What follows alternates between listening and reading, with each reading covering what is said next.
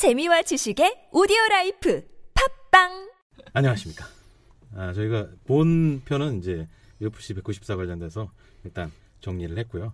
아, 요번 대진 같은 경우는 워낙에 이제 기대하시는 분도 많고 공개되어 있는 정보들도 많다 보니까 어, 저희도 그런 것들을 위주로 좀 어, 구성을 했고요. 저희들의 어, 견해들도 잘 좀 녹여본다고 했는데 어, 마음에 드실지 모르겠고요. 일단 어, 남는 시간을 할애해서 저희가 요 이야기 도중에 나온 거리긴 한데 어, 조르주 생피에르 과연 UFC에 다시 복귀를 할 거냐 그리고 어, 저희가 앞전 방송에서 얘기가 나왔던 그 벤 핸더슨 선수 요 2억 배팅 있지 않습니까?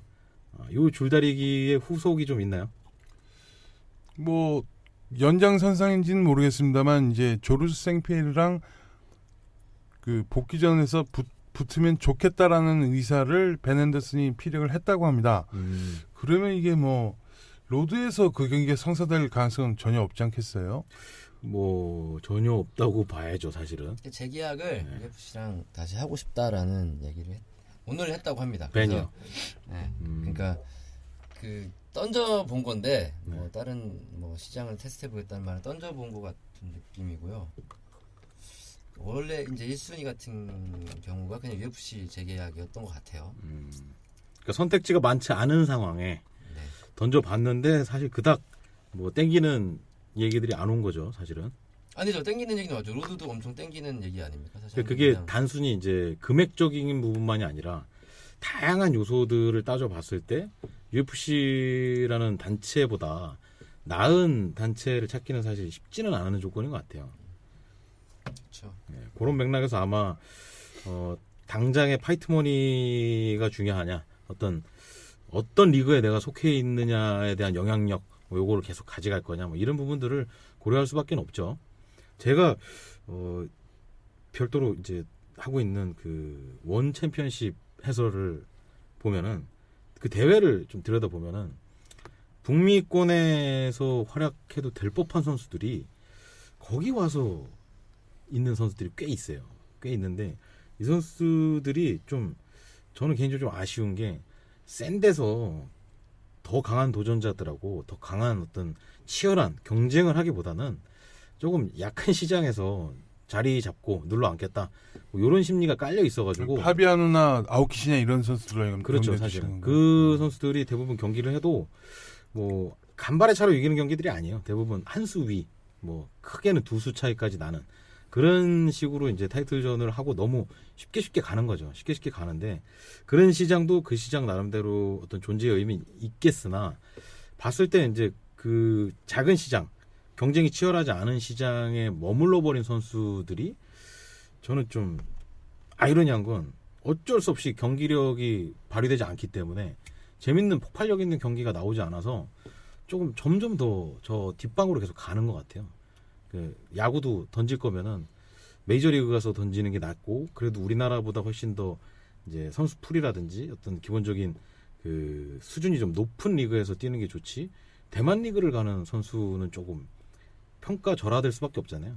뭐 그런 기준인 것 같아요. 그래서 뭐 당장에 배팅을 누가 많이 하고 뭐 돈을 얼마를 주겠다 이런 조건들도 굉장히 중요하지만 선수로선 그것보다 이제 내가 어느 리그에 속해 있느냐 나의 값어치가 어느 정도로 평가될 수 있는 어떤 그런 리그가 어, 내가 어디에 속해 있느냐 이런 거 굉장히 중요하게 보는 것 같습니다. 네. 근데 반면에 그, 그 실력 본위의 어떤 경쟁, 실력 본위의 평가, 대접 네. 이런 것들이 마땅하겠습니다만 여전히 일본에서는 그런 거 외에 흥행적 요소를 많이 보더라고요. 그렇죠.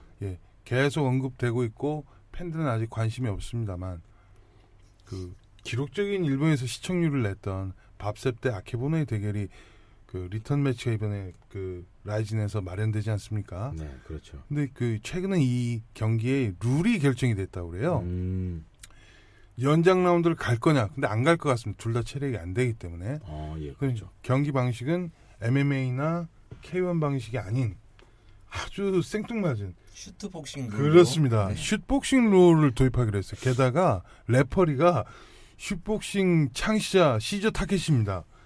그분이 처음에 좀 장난을 많이 쳤던 분이거든요. 그, 음. 그 쇼형 킥복싱 도입을 해서 네. 아는 사람들은 알고 있습니다. 그분이 짜고 하는 시합. 예, work 경기 많이 한 걸로 알고 있는데 네. 그분이 심판을 맡는다고 하니까 이뭐 왠지 또 이상한 일이 벌어지지 않을까 괜히 의심이 좀 되긴 하는데요. 네. 그 이제 그런 부분이 일본 격투기까지 저희가 인정을 하려면 사실은 격투 스포츠의 어떤 다양성이라는 측면을 존중을 해야 되잖아요. 그래서 뭐 실력 본위의 어떤 경쟁 외에도 뭐 팬들이 좋아할 수 있는 형태의 시합들이 있을 수 있고 뭐 그것들은 또 그것대로의 생태계가 따로 있으니까 뭐 그런 부분들은 부정할 수 있는 건 아닌 것 같습니다. 이제 라이징도 진짜 여기 이제 너무 백화점처럼 되고 있잖아요. 시합 룰도 막 경기마다 다 달라버리고 저는 그 아케보노 밥셉 경기는 1라운드 5분도 아니고 그냥 1라운드 2분이면 충분한 것 같아요. 굳이 5분을 다 쓸 것 같지도 않고. 인격적으로 뭐 아케보는 선수 참 되게 훌륭한 분인데 네. 그뭐 실력은 답이 없습니다 지금. 음. 예. 사실 그렇죠. 이것도 기자가 계속 말을 아끼고 있는데 뭐 끌어내 자, 봐야겠어요. 코에서 이제 제가 축농증에 걸렸는데 냄새가 납니다. 축농증 걸리니까 코에서 삼키세요, 뱉으세요. 이거요? 네. 아니 삼키고 말 수도 없는 이, 이 여기 안에 들어가 있는 이 축농이라서 흐르고 있나요? 냄새가 조금 장 나가지고 신경 음. 쓰여서 아, 괜찮습니다. 아, 저희한테까지는 안 나요. 고통스럽습니다 실은. 음. 네. 제가 또 아픈 데를 괜히. 예. 좀 두통도 좀 오고 그러지 않아요? 예 여기가 좀 네. 아프고 아이고. 치통도 오고 그런 두- 저 충농증이 예상외로 되게 네. 불편한 예. 콧물만 나오는 게 아닌가 봐요. 콧물이 나오면 오히려 편하고요. 네. 콧물이 여기에 가둬져 있어서 여기를 좀 아, 신경을 건드리는 것 같더라고요. 거길 치면 콧물이 어디서 나오나요, 그러면? 아니요 안 나와요. 나오면 편하다니까요. 울리나요, 그럼 계속? 모르겠습니다. 제가 그러니까 이 삼킬 수도 뱉을 수도 없는 이 아. 이런 고통 냄새가 좀 나고 또 굉장히 네. 힘든 조건에. 네, 빨리 다른 얘기를 하시죠. 왜 갑자기? 자, 요번 주에도 어김없이 저희 스포티비 뉴스의 대기자, 이교덕 기자가 준비한 야심찬 코너입니다. 이교덕의 이덕의 재현! 재밌네요. 이거 너무 이렇게 선배 기자님들이 이렇게 띄워주셔가지고 재현 뭐 이랄 거는 없는 거고 평소에 생각하던 거가 하나 있습니다. 근데 뭐냐면 그 마니아들이 이 많지 않습니까? 뭐 어떤 커뮤니티나 이렇게 많이 활동을 하시는데 마니아에 좀 저는 이거 좀 약간 논란될 수 있, 습니다만 마니아에 저는 등급을 좀 줬으면 좋겠어요. 어, 마니아의 등급. 마니아의 등급 네. 다들 마니아잖아요. 네. 근데 저는 어, 돈을 쓰는 마니아는 더 대우를 해줘야 된다고 생각합니다. 음, 그러니까 그 이거는 어디 약간 대회사 측면에서 이제 얘기하는 건데요. 소통을 자꾸 얘기하잖아요. 소통, 소통을 해야 된다. 근데 그 소통을 조금 다른 각도로 보면 어떤 이 팬들이 돈을 좀 써주면 네. 소통이 시작되는 게 아닌가라는 생각을 해봐요. 그러니까 음. 아 이거 드러내시죠. 재밌지 않아요? 뭐, 좋은 얘기 같고요. 근데 네. 사실 이런 얘기는 저희가 이교덕의 제언을 시작으로 해서 뭐 요 얘기를 조금 이어가자면 격투계에 종사하는 사람들은 너무나 오랫동안 많이 했던 얘기들이에요. 그 온라인에 이종격투기 카페라든지 뭐 저 앤디우 카페 이런 커뮤니티 대형 커뮤니티도 있지 않습니까? 사실 초대형 커뮤니티라고 봐야 돼요. 그 이종 카페 같은 경우에는 처음에 생성될 때부터 그 전에 쌈박질 클럽이라는 커뮤니티가 있을 때부터 저희가 이 분야에 있었고 꾸준히 봐왔고 뭐 커뮤니티 활동은 안 했지만 그냥 눈팅하는 입장에서 봐도 이 양적인 성장은 엄청나게 컸는데 실제로 이 분야에 대한 어떤 그 팬들의 이 마니아라고 자칭하는 분들의 소비 패턴은 크게 변한, 변한 게 없다는 부분들은 진짜 전적으로 공감을 하고 근데 제가 몇 년 전에 어떤 그 이종 카페에서 굉장히 유명한 named 한 분이 그런 얘기를 하는 걸 봤어요. 뭐 국내 대회사하고 뭐 선수 간의 다툼이 있다든지 뭐 대회사 간의 다툼이 있다든지 이런 이슈들로 막 와글와글 하는 상황에 누군가는 그런 얘기를 하더라고요. 그거 뭐 우리랑 무슨 상관이야? 우리 UFC 빠고 우리 UFC가 재밌으니까 그냥 이거 보는 사람들일 뿐이다라고 얘기를 하는데 사실 마음이 되게 아팠어요 그때. 아 이게 격투기를 좋아하는 게 아니라 UFC 그리고 미국적인 스포츠 그냥 보는 시점에 아, 팬들도 많- 너무나 많이 있구나라는 걸 그때 좀 깨닫게 됐고 그 이후에 제가 되게 충격적으로 느꼈던 적이 한 번 있는데 작년에 저는 그 탑FC라는 대회를 해설을 하다가 거기서 이제 팬들과의 만남 이런 자리가 있었어요 오프라인에서. 저도 뭐 그런 활동을 하는 사람도 아니고 어디 이제 얼굴 내미는 거 그닥 좋아하지 않는데 거기를 이제 홍보 대행하는 그 이호, 이호텍 그 대표가 막 같이 가자 하기도 하고 저도 좋다 해가지고 갔는데 너무 놀란 게 그 자리에서 실제로 국내 대회에 티켓을 사서 관전을 해본 사람이 거의 전무한 거예요. 이 카페라는 커뮤니티에서는 막 해외 선수들의 일거수일투족까지도 다 알면서도 실제로 여기 우리나라에서 벌어지는 시합을 보러 올 정도의 열의가 없는 건데 근데 그분들이 열의가 없음을 제가 뭐라고 할 수 있는 게 아니라 그분들한테 제가 물어봤어요. 왜 국내 대회 경험한 적이 없으시냐? 잘 모르고 일단 누가 누군지도 잘 모르시고 크게 관심이 없고 UFC를 보고 프라이드를 보고 과거에 K1을 봤으니까 그거에 비해서 국내 선수들의 기량이 너무 일천하다고 느끼는 거예요. 그래서 TV로만 봐도 저걸 돈 내고 볼 만한 수준의 격투기가 아니다라고 판단하시는 분들이 되게 많더라고요. 근데 그때 좀 어, 그걸 부정할 수는 없으나 어떤 UFC급의 퍼포먼스를 뭐 프라이드급의 퍼포먼스를 엔터테인먼트를 사실 국내 대회사가 연출하기는 쉽지 않잖아요. 뭐 연출한다고 되는 부분이 아닐 수도 있고. 근데 그 현장감이라는 부분에서 보면 TV로 보는 것보다 확실히 시합장에 오면 재밌고 그런 재미를 좀 찾아가려는 노력 정도는 한번 유도해 볼 수 있지 않을까. 뭐 그러면서 사실 그때 그 캠페인을 저도 되게 지지를 했었는데 뭐 이교덕 기자의 말처럼 돈을 쓰는 매니아들 그 실제로 뭐 시합장에 온다든지 뭔가를 이 격투기 산업에 소비하는 매니아층들이 좀 더 늘어나야지 어, 모두한테 긍정적으로 가겠죠. 그 마니아라고 하는 말에 사실은 전제가 자신이 쓸 수 있는 돈 범위에서 자신의 취미에 쏟아부는 걸 아끼지 않는 거거든요. 그렇다 보면 마니아라는 게 그냥 애호가나 취미가 정도가 아니잖아요. 실제로는 광적인 팬을 의미하잖아요. 네.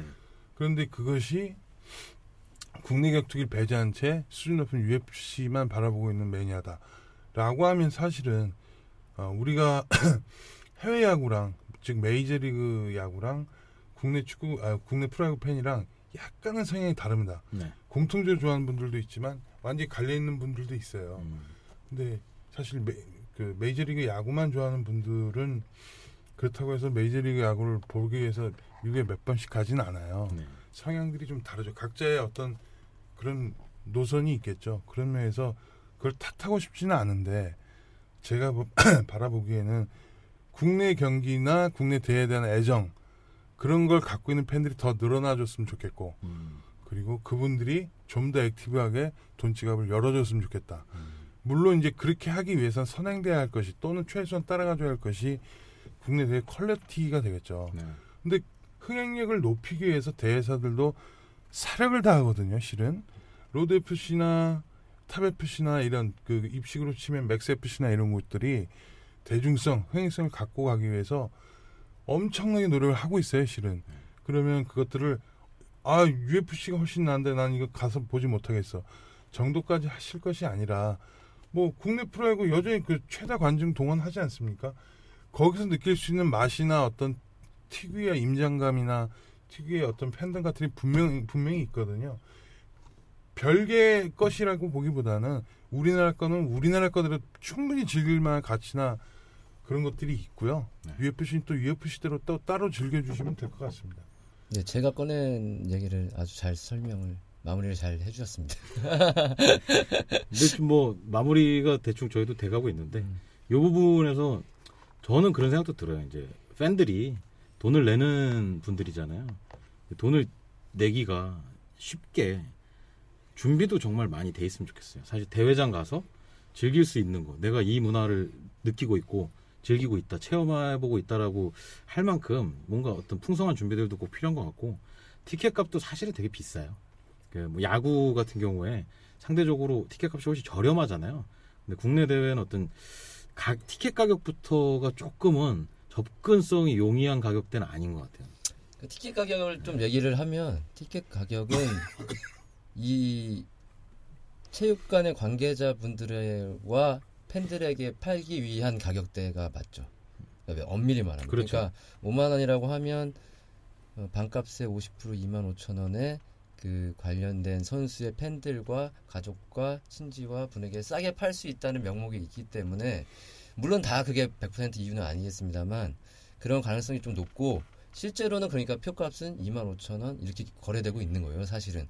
근데 팬들이 오히려 접근할 때는 더 비싼 돈을 주고 접근을 해야 되는 거예요. 그렇죠. 그러니까 이런 게 좀 문제가 될 수가 있고 그리고 아까 처음에 이제 제 의도는 팬분들이 어떤 소통 그러니까 지금 다들 뭐 너무 대 이거 로드가 오락적으로 대중적으로 간다 이유가 있지 않겠습니까? 네. 그러니까 돈 돈이 안 되니까 그렇게 하면 대회사 자체가 이윤을 남길 수도 없고 존폐 자체 존립 자체도 힘들기 때문에 네. 어쩔 수 없이 선택하는 선택입니다. 그리고 탑 FC가 지금 뭐 전문성 있고 뭐 어떤 뭐 매니악적이고 어떤 오리지널을 따라간다라고 얘기하지만 그게 지금 이탑 FC한테 맞는 방향이냐 이것도 고민을 해봐야 돼요. 팬들이 그걸 지켜주기 위해서는 팬들이 노력을 해줘야 되는 거예요. 네. 사실 그러니까 소통의 시작을 뭐 일방적이라고 생각하지 않고 팬들도 한 번쯤은 그래 내가 어느 정도의 금액을 들고 한번 고- 보자. 그러니까 국내 대회 관심 있으신 분들은 뭐 억지로 막 뭐 UFC 관심이 있으신데 이게 수준이 높다 이렇게 얘기하는 건 아니고요.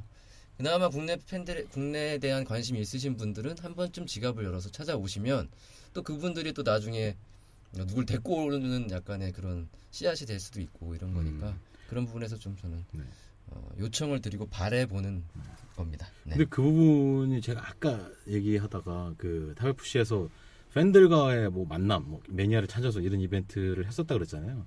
근데 되게 그게 좀그 이벤트가 좋았고 지지했던 게 그때 만나신 분들의 대부분 거의 다 90% 이상이 어, 경기를 관람한 적이 없는 분들인데 그 뒤에 보니까 SNS 같은 데서 활동하시는 거 보니까 그게 계기가 돼서 시합장을 찾는 재미를 찾으신 분들도 꽤 있으시더라고요. 아, 상당히 네. 바람직한 근데 현상. 그런 노력을 사실 대회사가 먼저 기획해서 했다라는 부분을 되게 높게 평가해야 되는 것 같고 그 시합장에 찾아올 수 있는 어쩔 수 없이 찾아올 수밖에 없는 사람들 있잖아요.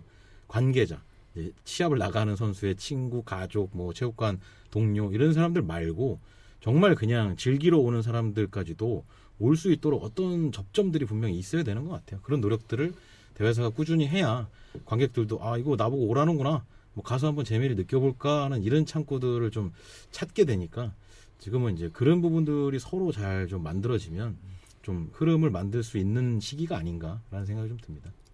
처음에 이 생각을 했던 거는 UFC 대회장에 네. 와 이렇게 국내 열광적인 팬들이 많았구나. 여기에 한 10분의 1만, 10분의 1만, 12,000명에서 뭐 네. 다 유료 관객은 아니겠습니다만 1,000명, 2,000명만 자기 어느 주머니를 꺼내서 용의가 있으신 분들이 국내 대회를 찾으면 좋겠다라는 음, 생각에서 이런 말을 꺼낸 거고요. 뭐 처음엔 약간 자극적으로 등급 얘기를 했습니다만 네. 음, 조금 더 높은 높- 더 적극적이신 분들은 더 더 목소리를 내도 되고 예전에 뭐 신해철 씨가 그런 얘기 했잖아요. 네.